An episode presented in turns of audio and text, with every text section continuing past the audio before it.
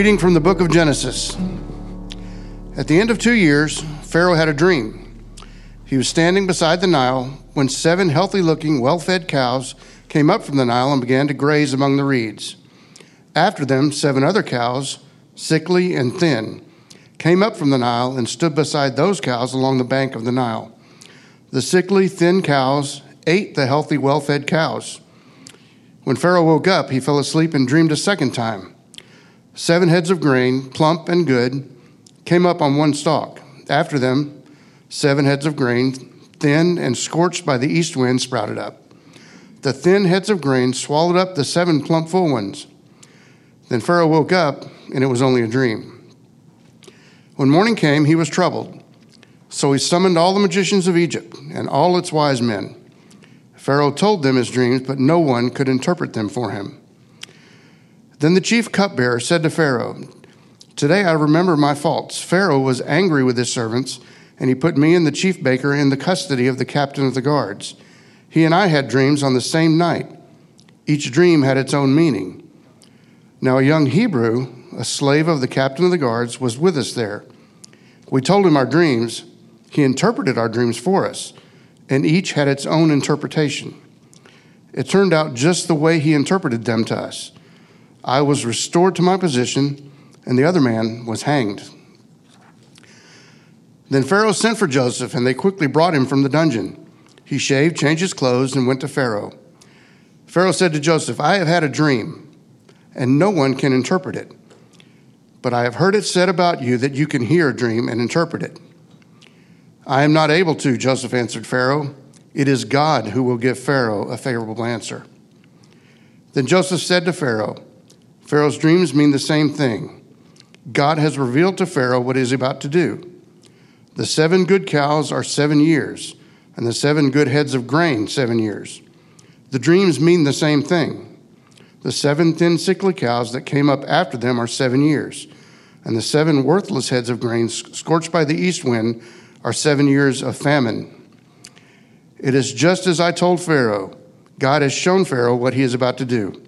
Seven years of great abundance are coming through the, throughout the land of Egypt.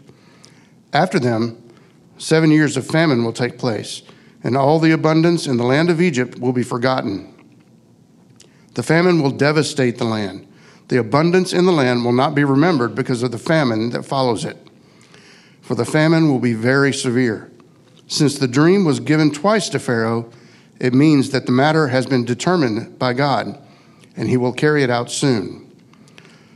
So now let Pharaoh look for a discerning and wise man and set him over the land of Egypt. That, let Pharaoh do this let him appoint overseers over the land and take a fifth of the harvest of the land of Egypt during the seven years of abundance.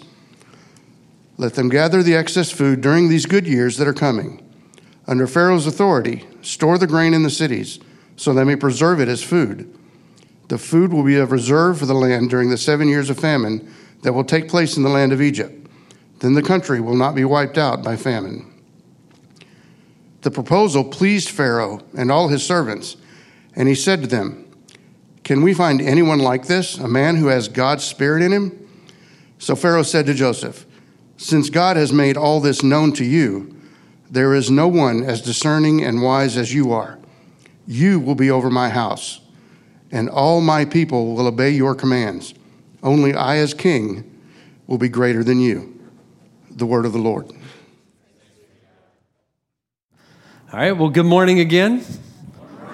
For those who are new with us, my name is Cody Quinn. I'm the pastor of students and connections here at One Fellowship, and it really is a privilege to speak uh, today of all Sundays, and you'll see why I say that as we go on, but it's a privilege. And so um, you'll see the title of my message is Faithful Steps. And so as we dive into that, let's first say one more quick word of prayer. Father, we thank you so much for today. God, I pray that my words would be yours and that they would cut us to the hearts to help us, to shape us, to mold us, to be more and more like you. It's in your name we pray. Amen. Amen. So, any of you in here play sports? If you play sports, like to watch sports, it's Super Bowl Sunday. How many like sports? Well, I'm not talking about the Super Bowl at all, so we'll just cut aside from that. Uh, how many of you played basketball specifically? So I play basketball. Uh, I love basketball, but when it comes to basketball, have any of you ever heard the term role player? Hey, this guy is a role player for this team. Uh, if you don't know what a role player is, they are not the superstar. They're not the face of the franchise. Uh, they just hold a certain role within the team. They're really good at one thing or two things, and that's all their job is. For instance, if you've ever heard of Bruce Bowen, I think he's one of the best uh, role players in basketball uh, history, and that was for defense. His job was to lock down the other team's best player. He wasn't the best scorer, wasn't the best passer necessarily, but he could play defense. His job was just to frustrate, to frustrate the other team, frustrate their best player, um, and he did that super well. But the thing about a role player is for a role player to work well, you have to accept your role, right?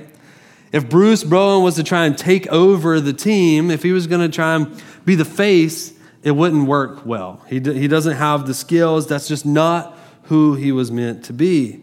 They don't have the skill to keep up, but he does have a skill to perform exceptionally well. Whether it's to play defense or to knock down threes, these role players are expected to do that. No more, no less. Know your role, stay in your lane, do your job. And in life, we all have a role to play. And so the question is what's your role? What's your role? We'll talk about this later in the sermon, but the, the truth of the matter is that we're not the superstar of this life. We're not the superstar of this story. Jesus is a superstar, and we're playing a supporting role. We're, we're a, a, a, team, we're a role player within his own story. So, what is your role? The story of Joseph from the very beginning, when we first met him in Scripture, to our passage today and the, the story after this, it, I really believe it answers this question. In our passage specifically, uh, I think hits it pretty head on. So, Bill, thank you for reading all of that. As we were in this story form section, our scripture gets pretty long. Um, so, thank you for, for reading that. Um, this all goes to our big idea for today, which says In God's story, our role is to take the next faithful step. Nothing more, nothing less. In God's story, it, our role is to take the next faithful step. We'll see this through two different points, which is to remain faithful so that others may see. Remain faithful so that others may see. Before we dive into point one, let me recap for those who are not familiar with the story of Joseph, kind of in fast forward mode here. When we meet Joseph, we see him as the favored son. He's one of 12 sons of Jacob, and he is the favorite, and his brothers hate him for it. They hate him for how his father treats him. He has these two dreams, and he tells his brothers these dreams, and essentially says, Hey, brothers, hey, family, you guys will bow down to me at some point. I don't know how it's going to flesh out, but these dreams, it's going to happen. You're going to bow down to me. Well, rather than killing him like his brothers wanted to do, luckily for Joseph, he was sold into slavery by his brothers. When he arrived in Egypt, he rose. God was with him. We read in scripture, he rose to become the house manager of this guy named Potiphar, who was the captain of the guard, which he was then falsely accused by the wife of Potiphar for trying to sleep with her. Uh, he was thrown into jail. While he was in jail, he interprets a couple dreams, and then he says, Hey, remember me to the cupbearer, and he's forgotten. And that's where our story picks up here two years later. After he interpreted these two dreams, the cupbearer was supposed to remember him when he got in front of Pharaoh, and yet he was forgotten two years later. And so, our passage, verses one through seven, we see these crazy dreams that Pharaoh has. And now, I don't know if you know this, but I'm a graphic designer on the side. And so, to help us see these dreams, uh, here is the first dream. Uh, you'll see there's seven cows plump and healthy, as we read in Scripture, and then seven sickly. And in Pharaoh's dream, we read that the sickly cows came, or all the cows came out of the Nile, and the sickly ate uh, or consumed the healthy, plump cows. In this next uh, well executed graphic design, you see uh, these bundles of wheat or grain, and again, the bad wheat, the uh, wind torched wheat, consumed the nice, healthy wheat. And we see with the Joseph, the, the background of Joseph's story, with the backdrop of these two dreams, we arrive at our first point, which is to remain faithful. Is to remain faithful. So we'll pick up in our passage at Genesis 41, verse 8, and it reads this When morning came, he was troubled, so he summoned all the magicians of Egypt and all its wise men. Pharaoh told them his dreams, but no one could interpret them for him. Then the chief cupbearer said, Pharaoh, today I remember my faults. Pharaoh was angry with his servants, and he put me and the chief baker in the custody of the captain of the guards. He and I had dreams on the same night. Each dream had its own meaning. Now, a Hebrew, a slave of the captain of guards, was with us there. We told him our dreams. He interpreted our dreams for us, and each had its own interpretation. It turned out just the way he interpreted them to us. I was restored to my position, and the other man was hanged. Then Pharaoh sent for Joseph, and they quickly brought him from the dungeon. He shaved, changed his clothes, and went to Pharaoh. Pharaoh said to Joseph, I have had a dream, and no one can interpret, but I have heard it said about you that you can hear a dream and interpret it. And Joseph answered, I am not able to. It is God who will give Pharaoh a favorable answer. So Pharaoh has these two crazy dreams. You just saw them. Uh, what makes them so bad, though, is what the dreams consist of. What troubles Pharaoh so much is the Nile in which the cows come out of, and then you have the cows, and then you have this bundle of grain.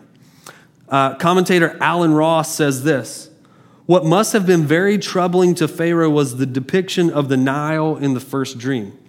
Because of the Nile, the land of Egypt weathered famines rather, rather well. There was usually grain in Egypt, and if there was grain, the livestock would flourish and life would flourish as well. And so, so we see this moment of Pharaoh in this very troubled time. He knows these dreams are serious and he's troubled. So it brings us to our first question of where do you turn when you're troubled? We see where Pharaoh turns. Pharaoh turns to his magicians. A man in his position has many different avenues in which he could turn in times of trouble. And we see where he goes, but where do you? Do you run to your work? Bury yourself in your work? Do you retreat within yourself, internalize everything? Do you run to drugs and alcohol? Where do you run? We have a lot of options here today of where to run as well. But as Pharaoh comes to see, and I think as we'll come to see in this story, is that true help comes from God and God alone. That the things we do to cope with trouble, fear, and anxiety, all good they may be and all necessary they may be, they must be founded in Christ. Only in Christ will the help last. Only if our help is founded in Him will it never fade. And so then we see the cupbearer finally comes to his senses like, oh, Pharaoh, I remember this guy. You're having so much trouble with these dreams. I know a guy who can help. And so two years later, we see Joseph. Joseph is pulled from his prison cell, placed in front of Pharaoh, and Pharaoh says, Look, I've heard you can do this. Will you help me? I've heard you can interpret dreams. Will you help? So we're going to play a little game here. What would you do? So you'll see on the screen we have a few different options here. What would you do if you're in Joseph's position? You're in front of Pharaoh, you've been pulled from prison, you got a nice clean shave, you're looking good. We know from previous story. Anyways, would you tell Pharaoh good news? Hey, Pharaoh, here's what the dream means, and it's good for you. Now save me. Here's some good news for you. Would you strike a deal with him? Hey, before I interpret these dreams, you know I can do it, right? well, get me out of jail, send me to my family, let's do, let's do this. Let's strike a deal. Or would you insult Pharaoh? And why I say insult Pharaoh is because that's exactly the choice that Joseph makes here. Pharaoh says, Hey, it's not me, it's God who will give you a favorable outcome. It's a big risk because Pharaoh himself viewed himself as a God. The people viewed Pharaoh as a God with how much power he held. So saying that God would give him an answer was just a slap in the face. Pharaoh could have took that and done some bad things with Joseph. It was risky. But we see that Joseph remained faithful to who he was. He remained faithful to who had been faithful to him, all throughout being sold to slavery, in prison, falsely accused. Joseph turns his attention away from himself and gives God center stage.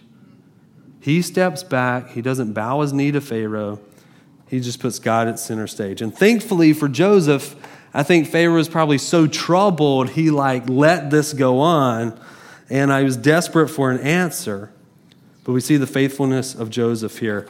He doesn't try to make up the good interpretation, just try and give good news to Pharaoh. He doesn't try to strike a deal. He just stays faithful to God. And so shall we as well. So, point number one remain faithful, which takes us to point two so that others may see. So that others may see.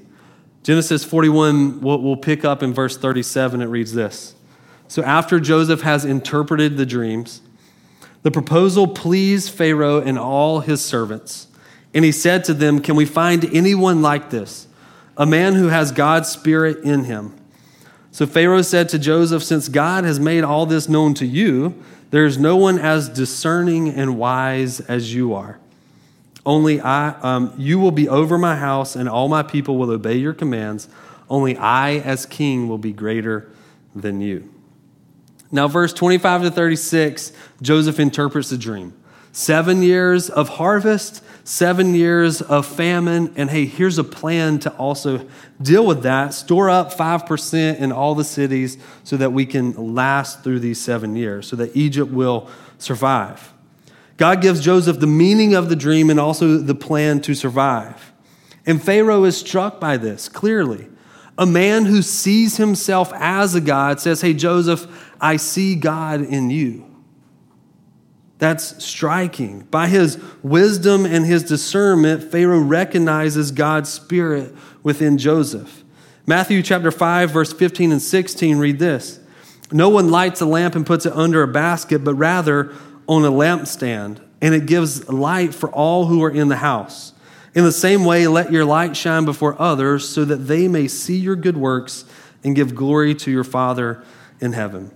In Potiphar's house, in the prison, all along his journey, Joseph remained faithful to God and he shined wherever he went. In all that he does, he represents God and he represents God well.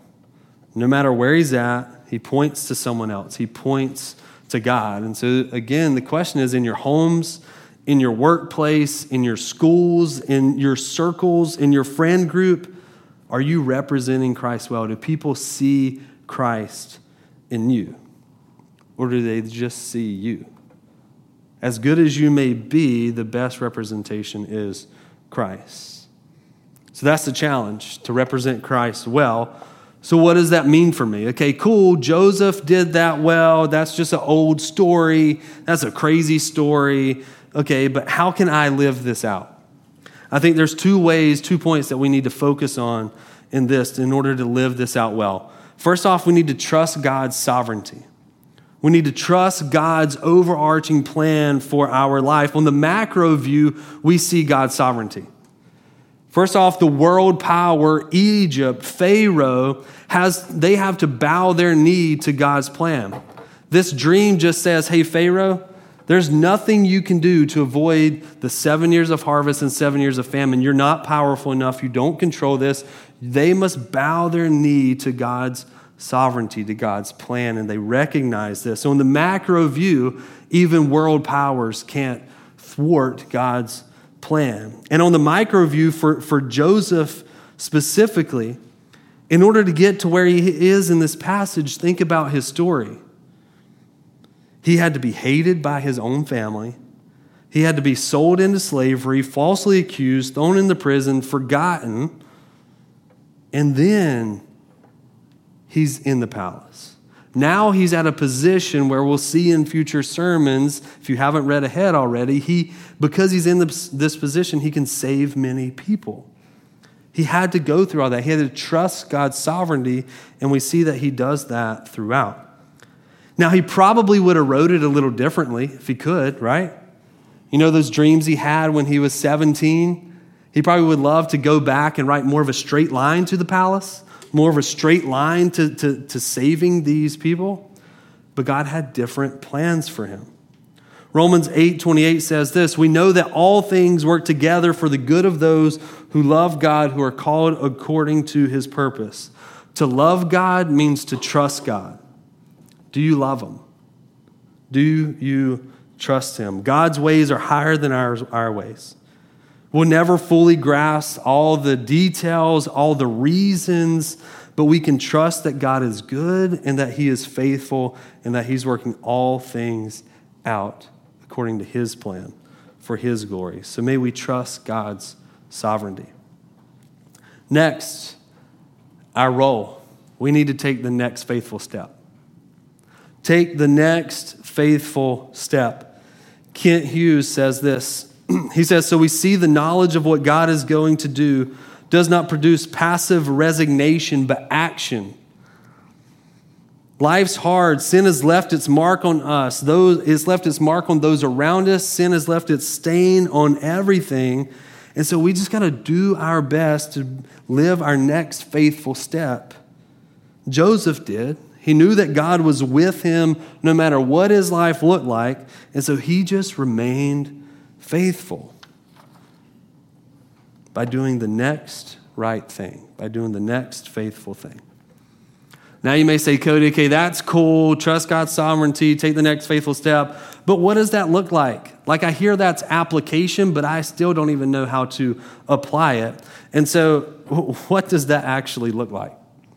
Well, I want to introduce you to uh, my friend Alex.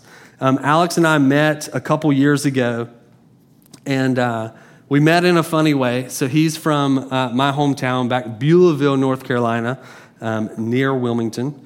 Uh, and we met over Xbox Live. So we were playing Call of Duty Warzone together, okay? Me and a few of my friends, video games, you know, you could question them, but some good can come out. Um, we were playing, playing with a group of my friends, and Alex kind of hopped on the chat, was playing with us, and he was like, Oh, Ryan, Ryan's another friend in the story. Oh, Ryan, this is the guy you've been telling me about. That's your best friend. He's the, the guy down in Charleston, works at a church.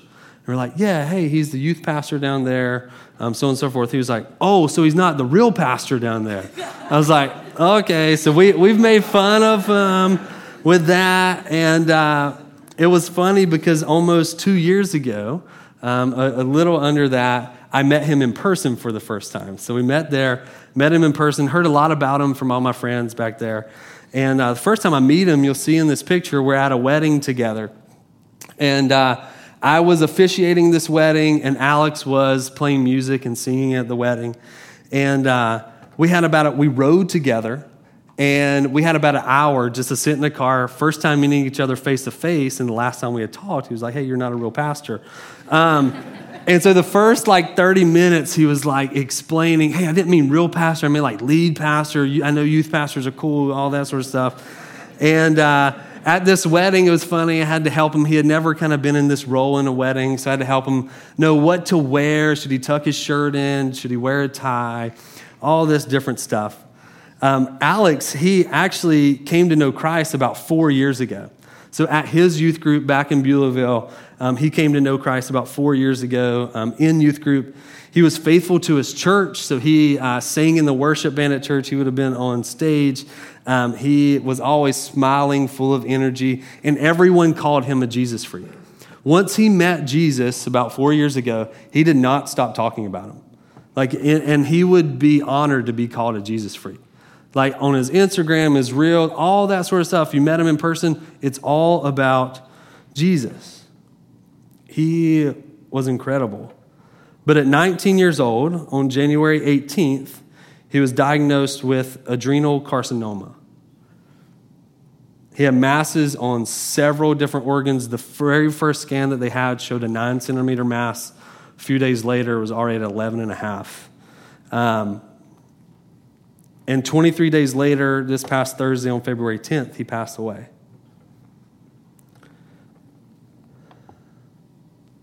And it was such a horrible diagnosis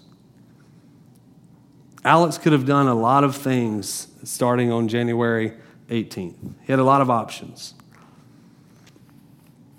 He could coast the rest of his life, however long that may be. He, he could have um, he could have got angry. He could have rebelled. He could have started to shut people out. He could have started to shut God out. There were a lot of options. But this is how Alex spent some of those last days. You'll see in this next picture, as his body started to fail him, they would bring a chair up on stage because he couldn't stand up the whole time so that he could still lead worship for um, the church. You'll see in this next picture, it's a picture of my high school gym. Um, Alex is on the right, and seven days before he passed away, he decided to, to go back to high school. He's freshman age, he's 19, and lead FCA. And um, that's how he lived his last few days. He never lost faith. He prayed for healing, and yet he knew what the outcome might be. This is what it looks like to take the next faithful step. That even when you don't understand, even when you would choose a different outcome, you remain faithful to your role in God's story so that others will see and come to know Christ. And that's all Alex tried to do from January, from four years ago, but especially from January 18th until this past Thursday. All he wanted was that people would come to know Jesus. Knowing that our reward is not here on earth. We can read Joseph's story and see a good outcome and think, hey, we're going to have a good outcome. But our reward is not on this earth. Our reward is to be in the presence of Christ. So, to close, here's the good news that yes, we can find ourselves in the story of Jesus, in the story of Joseph. But the truth is, in the story of Joseph, in the, in the grander scheme of the Bible, we're not really supposed to find ourselves in that so much. Scripture's pointing us to someone else. Scripture's pointing us to Jesus, and the story of Joseph is a foreshadowing of Jesus. You see, Joseph was a favorite son who suffered so that many would be saved. Jesus was a favorite and only Son of God who suffered so that all might be saved. The good, the good news is that Jesus has already done all the work for our salvation. Our role is to trust Him. He knows we're going to fail and probably fail often. And so when it comes time, or when we do fail, when we do mess up, when we do fall short, when we do lack faith, not taking that next faithful step, we just take some random step, Jesus doesn't condemn us. He reaches out to save us. That's what the whole scripture is about. So today I challenge you to trust Him to trust God's sovereignty and His good plan for your life, and to take your next faithful step. If anyone could have got mad at God, it could have been Alex. It could have been Alex's mom, Alex's older brother, who's a couple years older. But he wanted God to get, he wanted people still to see that God was good. One person on Facebook posted this quote from Alex and so, as we head into our time of response, our time of communion, where we recognize God's goodness, His forgiveness, His acceptance, His welcome back, we hear, I'll close with these words from Alex Jesus Christ is King. He's so good, and He wants to move in your life. Won't you let Him? Let's pray. Father,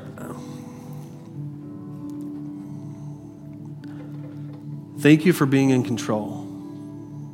Thank you for being a trustworthy God. Thank you for, for giving us more purpose than just what's on this earth. There's more than anything we could, could ever imagine you have in store for us. And God, so, God, I thank you for your sovereignty. Thank you that you're in control and I'm not, that I'm just a role player in your story. Father, may we take our next faithful step. Like Alex, may we just show up. Alex continued to show up, even though his life was going downhill on this earth. He showed up. May we show up. May we take our next faithful step knowing that we can trust you.